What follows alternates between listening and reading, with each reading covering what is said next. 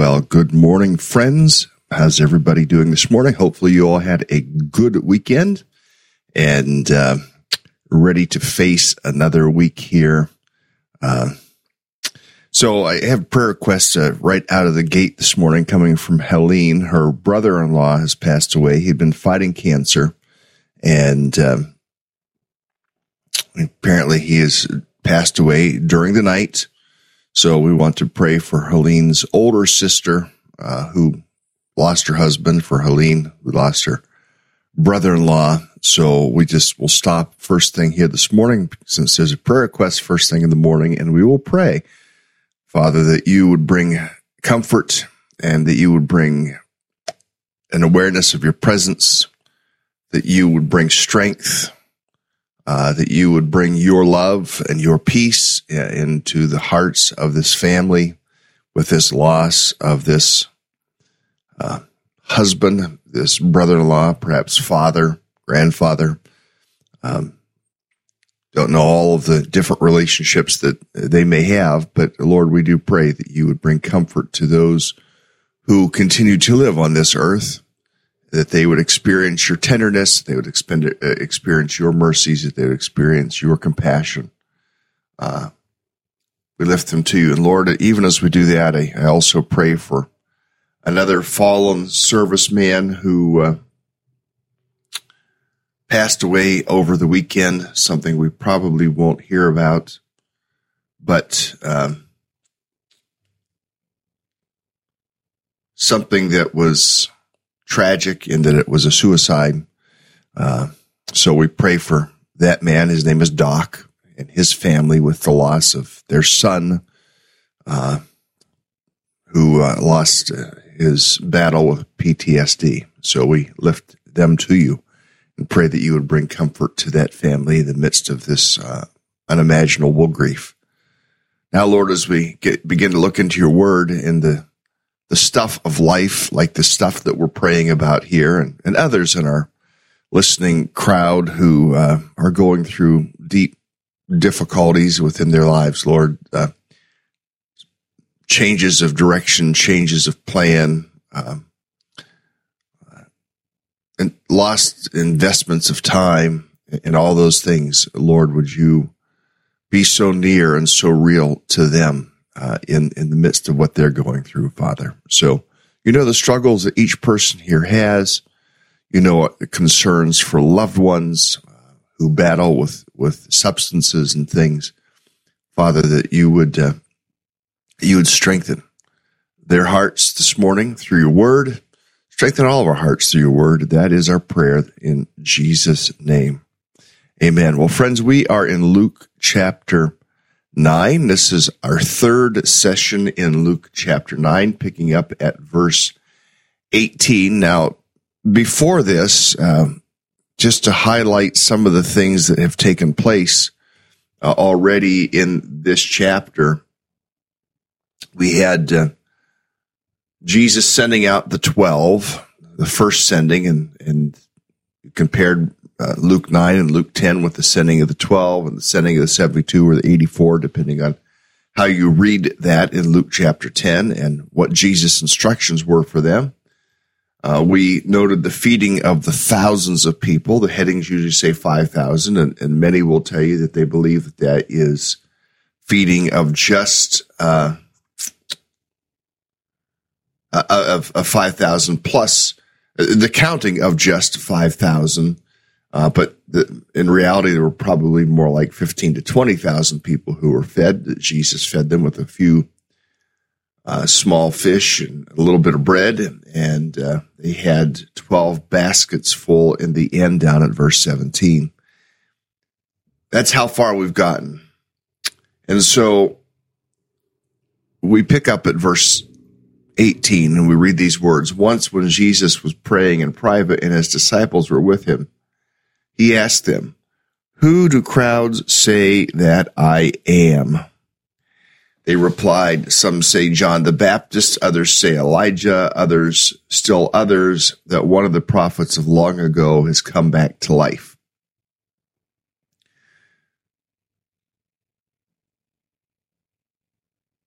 Jesus said, But what about you? Who do you say I am? And Peter answered, You are the Messiah. You are the Messiah. You are the Savior sent from God. You're the Messiah. That is Peter's conclusion. Now, I, I want to just draw out from this in verse 18 something significant for us to Consider Jesus was praying and private, disciples were with him. Now, I listened to a fine, fine, fine message yesterday, but I, I don't agree with the conclusion that was reached on one point. Um, however, I, I also appreciate much was said, and I learned quite a bit uh, uh, in the sermon yesterday from my one of my favorite pastors, Jacob Santos says once when Jesus was praying in private. So here's the private prayer taking place, the importance of private prayer, the importance of pray, uh, pulling away to be specifically focused upon prayer. It says he had his disciples with him. He was modeling for them how to pray. So he's praying, and then he he says in the midst of the prayers, "Who who do the crowd say that I am?" Now, I just mentioned this point that uh, maybe I don't have the same conclusion as, as my favorite pastor, as my personal pastor, Jacob. Uh, I have maybe a little bit different conclusion because the statement was made that we should, you know, we should only, you, you can't pray while driving down the road. And I, I'm not quite sure that that's totally what he meant to say because I pray a lot when I'm on the road because I'm on the road a lot. And, uh, First Thessalonians uh, chapter five verse 16, I believe it is, tells us to pray continually. Well, if I take that to heart and I also make application of uh, what Pastor Jacob said yesterday, then that would mean I wouldn't do anything else. I wouldn't work. I wouldn't fix my car. I wouldn't uh, order heating oil. I wouldn't write notes to people because if you take the conclusion uh, that you should only pray uh, when you can be and I, am not, I, am pretty convinced that isn't completely what was meant. But I, I thought about it. I don't agree with that. And, and uh, this isn't a pick on Jacob thing. Not, not at all. I love Jacob. I, I learned from his message yesterday. I, I was so blessed yesterday because our church, uh, voted him in as the official pastor and uh, with you know, one abstention. There was one no vote, and it actually was his own vote because he said, I can't vote for myself. Um, so I, this isn't pick on Jacob. I just want to say that. But Jesus modeled praying in the moment. Uh, Paul talked about praying continually. And, uh, uh, but I do think, and I do agree with this point, there is the need of pulling away for seasons of prayer. And this is one of them. Uh, this, this is one of those seasons when, when Jesus pulled himself away and not only himself, but he took others with him. So, I mean, what can I say about prayer? I mean, one is I think there, there need to be times of secluded, personal, us and God only prayer. I think that that is a necessity. I also think that there's the necessity of getting together with, with small groups of people for the purpose of prayer. Uh, I think that uh, you can be praying and weaving in and out of conversations like Jesus does here in verse 19, because he's praying with them. It says once that he was praying in private, his disciples were with him. He asked them, who do the crowd say they am? I mean, so he weaved in, uh, he, he, weaved into, uh, then he weaved into a question, uh, and and maybe weave back out. One of one of the delightful times that I had uh, years ago, Wendy and I had, uh, we were taking Cliff and Helen Gall. Cliff had been the pastor of a church over in Sears Port, and uh, the the the full gospel church there in Searsport, and he needed uh, rides to Brewer because he was having uh, radiation treatments uh, five days a week. So a number of us pastors said, "Hey, we will drive you and Helen up to your appointments." And I mean, the, radiation didn't take long, but but every time we'd take him, we'd be driving along, talking, and next thing you know, they're praying out loud, verbally, for somebody. It lived in such and such a house, and drive a lo- little bit further, and they're praying for somebody else. Um, friends, I, I think prayer is us learning to talk with God frequently. I think that is prayer. I, I think prayer is lifting up our burdens to God.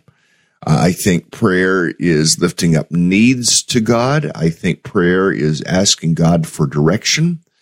I, I think that prayer is asking God for strength. I think that prayer is, is all of those things. I, I do think that we need to, uh, have set aside seasons to pray but I also think we can be praying in the midst of living our day. That that is walking with God every day. And uh, I, I, think if I said that, I'm pretty sure that Jacob would go, "Yes, I agree with you." But but to his point that he was driving home, uh, Martin Luther. In fact, the, the quote actually goes a little further. I think Martin Luther said that on an especially busy day, he prayed even longer.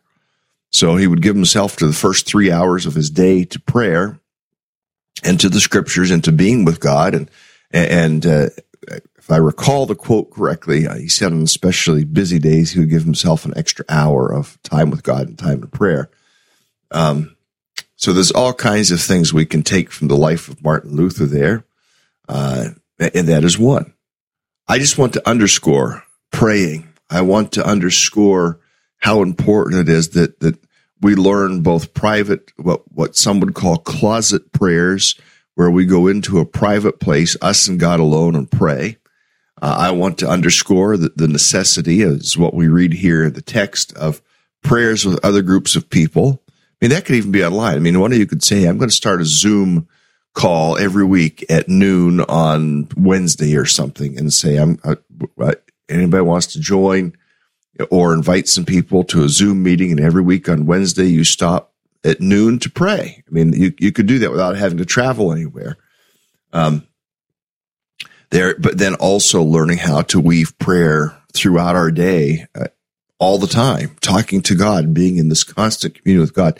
That was the point of Brother Lawrence's uh, biography, uh, practicing the presence of God, and, and a great little book to listen to, or a great little book to read. But learning how to practice the presence of God, uh, such a great, great thing uh, that you that we can do. So, verse 18, I've, I've gotten that far. Once when Jesus was praying in private with his disciples, uh, praying in private, and his disciples were with him, he asked them, Who do the crowd say that I am? So he gets into the question now. So there's the prayer, now the question, Who do the crowds say that I am? And they replied, Some say John the Baptist. Uh, and John the Baptist has now been beheaded. So they're saying John the Baptist come back from the dead. Others saying Elijah because it's prophesied that Elijah would return uh, and still others that one of the prophets of long ago has come back to life. So there, some are saying, conjecturing it's a, a resurrected prophet. And then he asked this question, but what about you? Who do you say that I am? And that would be a great question for me to ask you. What about you? Who do you say that Jesus is? If, if someone pressed in upon you and said, look, I want you to tell me five things about Jesus what five things would you tell them? Could you tell them five things? I, I am pretty certain that every one of you could be, um, could could give five things. Could you give ten things? Could could you could you talk about Jesus for ten minutes if someone asked you? Who do you say that I am? Who do you say that Jesus is? Now, Paul, uh, not Paul, Peter gives a very short answer here. Verse 20 he says, the Christ of God. That is who you are. You're the Messiah. We believe that you're the Messiah. We believe that you are the one that God has sent. Do you believe this, friends? Do you believe unequivocally, absolutely, that Jesus Christ is your Savior? Personally. Yes, He came to be the Savior of the world, and that can lead to a conclusion of something called universalism. And universalism is a belief that He, that everybody is saved because God is just that loving which I, I, I, I, reject because I believe the scriptures, in fact, I don't believe uh, the scriptures do reject that notion. He is the savior to all who call on him. He is the savior to all who believe in him. He is the savior to all who, who choose to follow him. Uh, is that you? Is he your savior? If he is not your savior, I encourage you today in this moment right now to, to acknowledge Jesus, you are the Christ. You are the Lord. You are the Savior. Be my Savior. Be my Lord. Lord Jesus, I choose to follow you. Make that the decision, the direction, the decision of your heart and the direction of your life today. Be in agreement with, with Peter's conclusion. You are the Christ, the Son of God. Now, Here's the confession. Peter gives this confession. What confession would you give? What is your testimony? What is your story? Uh, it, every week, there should be something that we're learning about God, learning about our relationship with God, learning about ourselves in relationship with God that we can share with other people to point them to Christ. Are you prepared? Are you prepared to give a word of testimony? Are you prepared to tell someone how you came to faith in Christ? Are you prepared to tell someone what God is doing in your life in the midst of struggle?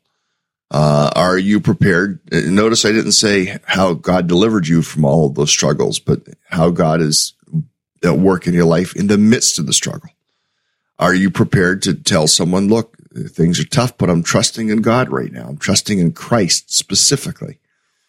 Peter gave this confession of Jesus and for us to be in the place where we give a confession about Jesus. Now, here's, here's a confession. The very next section, he gets into talking about uh, the cross. And there's a couple different times within this chapter that uh, we'll talk about the cross. This is one down at verse 21. Jesus strictly warned them not to tell anyone who he was or to tell, he strictly warned them not to tell this to anyone. And he said, the son of man must suffer many things, be rejected by the elders and chief priests of the law. He must be killed and on the third day raised to life. I mean, it, this is pretty clear. He's going to suffer. He's going to be rejected. He's going to be killed. He's going to be resurrected. It's all there in one verse, Luke 9 22. And he told them, don't be telling people this. Don't be telling people I'm Messiah. And partly the reason he's saying, don't tell them I'm the Messiah, which is what Peter had just said, is because their expectation of what the Messiah would be and God's expectation of what the Messiah would be were not the same. The people expected a Messiah who would deliver them from Roman oppression. That's what they expected. They, they expected a political difference. Does that sound familiar? I mean, we're looking at this year. It's election year. We're looking for a change. But you know what? There's not a savior. Let's not look at some presidential candidate as being the savior because he is not a savior. Uh, not at all. Um, Jesus, however, was. And he's saying, don't tell people I'm the Messiah because they're going to link it to political ends. And I'm not here for political ends. I am here for salvific ends, for the salvation of, of mankind to make provision that, that everybody who calls on the name of the Lord and by faith in me will have salvation. That's what made him the Messiah. But when he's telling them, don't tell people that I'm the Messiah, it's because he's wanting, he's not wanting people to convolute the idea that he's here for a different purpose. He was here specifically for what he talks about in verse 22 to suffer many things, to be rejected by the elders and chief priests, uh, and to be killed, and on the third day, raised to life. He is now telling them this, and a couple times within this chapter, he will tell them about what is coming so that they're not surprised, so they're not caught off guard. And he says to them these words. Sorry, he says, uh, uh, he said to them all, if anyone would come after me, he must deny himself, take up his cross and follow me. Whoever wants to save his life will lose it. Whoever loses his life for me will save it. What good is it for a man to gain the whole world, yet lose or forfeit his very self? If anyone is ashamed of me and my words, the Son of Man will be ashamed of him when he comes in his glory and in the glory of the Father and of the holy angels. I tell you the truth, some who are standing here will not taste death before they see the kingdom of God. Now, uh, most believe that this is an allusion to the very next thing that will happen in this chapter. That they will see the transfiguration uh, as is laid out. But again, verses 23 through 27, what is Jesus inviting us to? Some would say, well, believe in Jesus and have your sins washed away and get to go to heaven someday. Those things are all true. But notice what Jesus says. If anyone will come after me, he must deny himself, take up his cross, how often daily and follow me. What areas do we need to deny ourselves? You know, are, are there things in our lives for which we need to deny ourselves? Um, are there, and it isn't just denial for the sake of denial, it's denial for the sake of holiness. It's the denial for the sake of benevolence, holiness and our, our personal righteousness, benevolence in that perhaps uh, when we deny ourselves, it's because we're doing good for someone else and denying ourselves something to take up our cross. And we, we can have a variety of crosses that we have to bear. Usually a cross is related to our suffering for Jesus. However, some of you have the cross of uh, unfortunate circumstances you've just gone through. Rather than uh, heading on down to the bar and drinking your blues away, you bear it as a cross. You bring it to Jesus. You bring your suffering to Jesus. Rather than wallowing in your pity and in your depression, you take up that cross and say, Lord, I'm going to follow you with this pain that I now bear.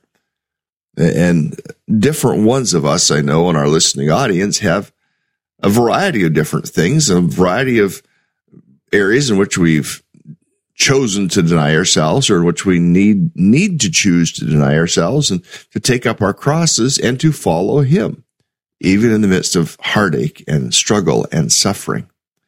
He says in verse 24 whoever wants to lose his whoever wants to save his life will lose it. Whoever loses his life for me will save it. And then he says what good is it for man to gain the whole world yet forfeit his very self? I, I like the word soul better forfeit his own soul. I just like the sound of it. I, and i have to go back and see what the actual Greek word is. I don't have that pulled up here. But yet we can gain everything this world has to offer and yet lose ourselves. We can gain wealth. We can gain power. We can gain prestige. We can gain uh, nicer vehicles, fancier clothes, newer furniture, bigger houses, all those things, and yet forfeit our soul. He says, don't chase the things of this world. Chase the things of the kingdom.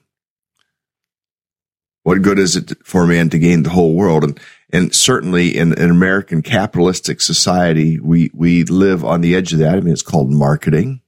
It's called capitalism. You know, we, we go out and buy stuff we don't need just because we can while their brothers and sisters around the world, and sometimes it's just trinkets of stuff that we buy. While there are brothers and sisters around the world who are hoping to have uh, a daily meal, uh, who are hoping to take care of, trusting God to take care of the orphans, like Santhus. And Santhus is celebrating his, uh, I think he said 18th anniversary today. So those of you that are friends with Santhus, uh, send him a greeting. Send him, say, hey, we go to his Facebook page and uh, congratulate them on their, maybe it's 17 years moving into 18 years, but to congratulate them. And there, here's an example of somebody living for the kingdom without much and uh, a place that, you know, if we could create the right systems to, to get aid to them, uh, that's what we would do because they're, they're not trying to gain the whole world. They're trying to give away the kingdom to people then in verse 26, when you think about giving it away, it says, if, if anyone is ashamed of me and my words, the son of man will be ashamed of him when he comes in his glory and in the glory of the father and the glory of the holy angels. Now the word glory isn't in the text there. However, um, if you follow through the, the way that it is written, you would see the glory of the son, the glory of the father, the glory of the holy angels. So don't be ashamed of him when he comes. Don't be ashamed of him today. Talk about him today. Tell others. Give confession. So we see, we see crosses. Uh, we see confessions that we would confess him, profess him to other people. Why? Because of our encounter with him. And, and there's an encounter. And I guess I'll, I'll stop there for today. We will pick up on the, the encounter tomorrow, uh, and perhaps finish out chapter nine tomorrow because I already at the end of our time he gives them. And when he says in verse 27, some are standing here who will not taste death before they see the kingdom of God. He knows what is about to happen. He knows that uh, some are about to experience the transfiguration. So they'll experience a wonderful thing. Further proof, further, further cementing their confession that he is the Christ. So, uh, a prayer request here at the end of the hour, uh, in this half hour, uh, share that with you. Uh, Fran, Fran sharing a prayer request and uh, struggle from within their own family, a heartache I'll share with you. Uh, we lost our nephew, Larry Littlefield, Thursday. So please keep his family and your family, uh, Fran, in prayer during your time of grief. So Lord, we, we lift yet another in, in this context of this 30 minutes that you would bring comfort, uh, to a family that is grieving and sorrowful, that you would, uh, show yourself to be the God of all comfort who is near in sadness and in sorrow and in grief, that you would show yourself as the one who empathizes with people in their sorrow and sadness and grief, specifically thinking of the extended Littlefield family. Lord, would you bring your presence and bring your comforts in their time of sorrow and grief? Lord, we look to you this morning in Jesus' name, and we say, Lord, hear our prayer. Amen. Friends, I will see you again tomorrow. Have a great day.